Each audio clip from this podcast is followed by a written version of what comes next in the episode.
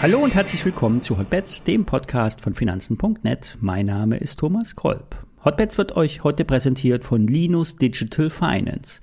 Linus bietet Investoren den einfachen, flexiblen und kostengünstigen Zugang zu renditestarken Immobilieninvestments. Wenn ihr bis zum einunddreißigsten Juli ein Investment auf der Linus-Plattform tätigt, erhaltet ihr als Hörer von Hotbets einen exklusiven Bonus in Höhe von fünfhundert Euro. Mehr dazu in den Shownotes.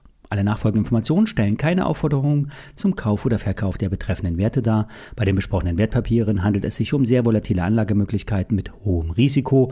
Dies ist keine Anlageberatung und ihr handelt wie immer auf eigenes Risiko. Wir starten mit Bitcoin. Dieser hat am Samstag sein Low bei rund siebzehntausendfünfhundert Dollar gemacht. Die Kryptos werden vierundzwanzig sieben gehandelt, doch am Samstag sind nicht wirklich die Big Boys im Markt. Das Level, auf dem sich derzeit der Bitcoin befindet, scheint aber tragfähig zu sein. Die Erholung kann auf fünfundzwanzig bis sogar dreißigtausend Dollar gehen. dreißigtausend Dollar war die letzte Haltezone, bevor der Abverkauf startete. Ein Anstieg darüber ist sehr unwahrscheinlich. Im Kryptomarkt, da gibt es die Hodler, die halten Bitcoins forever. Hodeln kommt von Hold und war eigentlich ein Versprechen einer Krypto-Ikone. Doch der Markt, der hat noch andere Akteure, Hedgefonds zum Beispiel. Die sind äh, im Kryptomarkt aktiv und haben sich Kryptos geliehen, die mit Leverage, äh, also im Markt agieren. Und die können nichts aussitzen, die können nicht halten. Das kann bis hin zum Kollaps der Fonds führen. Es ist davon auszugehen, dass in die nächste kräftige Erholung bis Richtung dreißigtausend Dollar in die Stärke hinein verkauft wird. Es gibt zudem ja auch Firmen wie MicroStrategy, die halten um die hundertdreißigtausend Bitcoins im Wert von zweieinhalb Milliarden U S Dollar. Die Position ist mit über einer Milliarde Dollar in den Miesen. Zwar ist der Verlust noch nicht realisiert, doch in der Bilanz müssen Positionen wertmäßig auf mittlere Sicht angepasst werden. Bei Block, der alten Square, ist der Bitcoin-Bestand nicht so hoch, angeblich nur null Komma fünf Prozent der Bilanz. Doch bei MicroStrategy ist der Anteil viel, viel höher. Auch wenn das Unternehmen nicht vorhabe, die im Besitz befindlichen Bitcoins zu veräußern. Bei einer Erholung um fünfzig Prozent Stand heute bis dreißigtausend Dollar muss das Risiko reduziert werden. Sprich, dann werden die Marktteilnehmer verkaufen. Denn die Bitcoins bei MicroStrategy sind ebenfalls auf Kredit finanziert. Besonders hart trifft es auch Venezuela. Hier werden die Kryptos quasi äh, als Staatswährung benutzt. Der Präsident hat die Bitcoins äh, heilig gesprochen. Gefühlt. Die Verluste für den Staatshaushalt, die sind enorm. Viele arme Menschen haben dort ihr Geld in die Kryptobrieftaschen, in ihr Handy gesteckt und die Panik ist nun nach dem Crash entsprechend groß. Trader sehen kurzfristig eine Erholung kommen, die die nächsten Wochen durchaus anhalten könnte. Die derzeitige Stabilisierung ist nur ein Anfang. Ab dreißigtausend Dollar kann es dann sogar aber noch einmal runtergehen. zwölftausend plus minus ein paar tausend Dollar sind mögliche Ziele. Fazit, kurzfristig rauf in den nächsten paar Wochen, so wie der Gesamtmarkt. Der DAX hat sich nämlich gut über der dreizehn Komma zwei der zweihundert-Tage-Linie gehalten und jetzt kann die Erholung weiter tragen. Stufe für Stufe müssen die Widerstände genommen werden. Wie gestern gesagt, die Statistik sagt, nach dem Verfall Mitte Juni geht es in einem Sommeraufschwung bis in den Juli hinein. Außer wir fallen unter die dreizehn Komma zwei, dann geht es weiter rund tausend Punkte abwärts. Bevor wir mit einer Aktie weitermachen, eine kurze Werbeunterbrechung. Die Inflation erreicht neue Höchststände und die Aktienmärkte sind durchaus von Volatilität geprägt.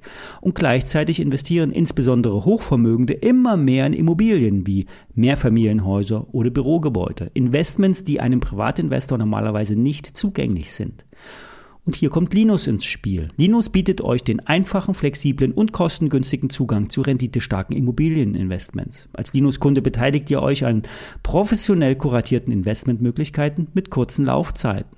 Bisher haben die Linus-Co-Investoren eine Verzinsung von durchschnittlich sieben Komma fünf Prozent per anno erreicht. Linus beteiligt, Linus beteiligt sich an jedem Investment mit eigenem Kapital. Und die Interessen der Co-Investoren und Linus sind somit stets gleich und alle Beteiligten profitieren von einem exzellenten Rendite-Risiko-Verhältnis. Entscheidet euch bis zum einunddreißigsten Juli für ein Investment auf der Linus-Plattform und ihr erhaltet einen Bonus in Höhe von fünfhundert Euro. Mehr dazu in den Shownotes. Werbung Ende.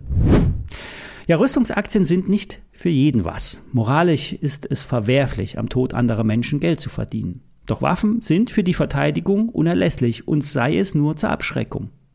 Die Abschreckung ist ja bei Russland vielleicht nur die einzige Sprache, die der Apparat rund um Putin versteht. Wirtschaftliche Zusammenarbeit war ja lange unser Friedenskit, der nun nicht mehr hält.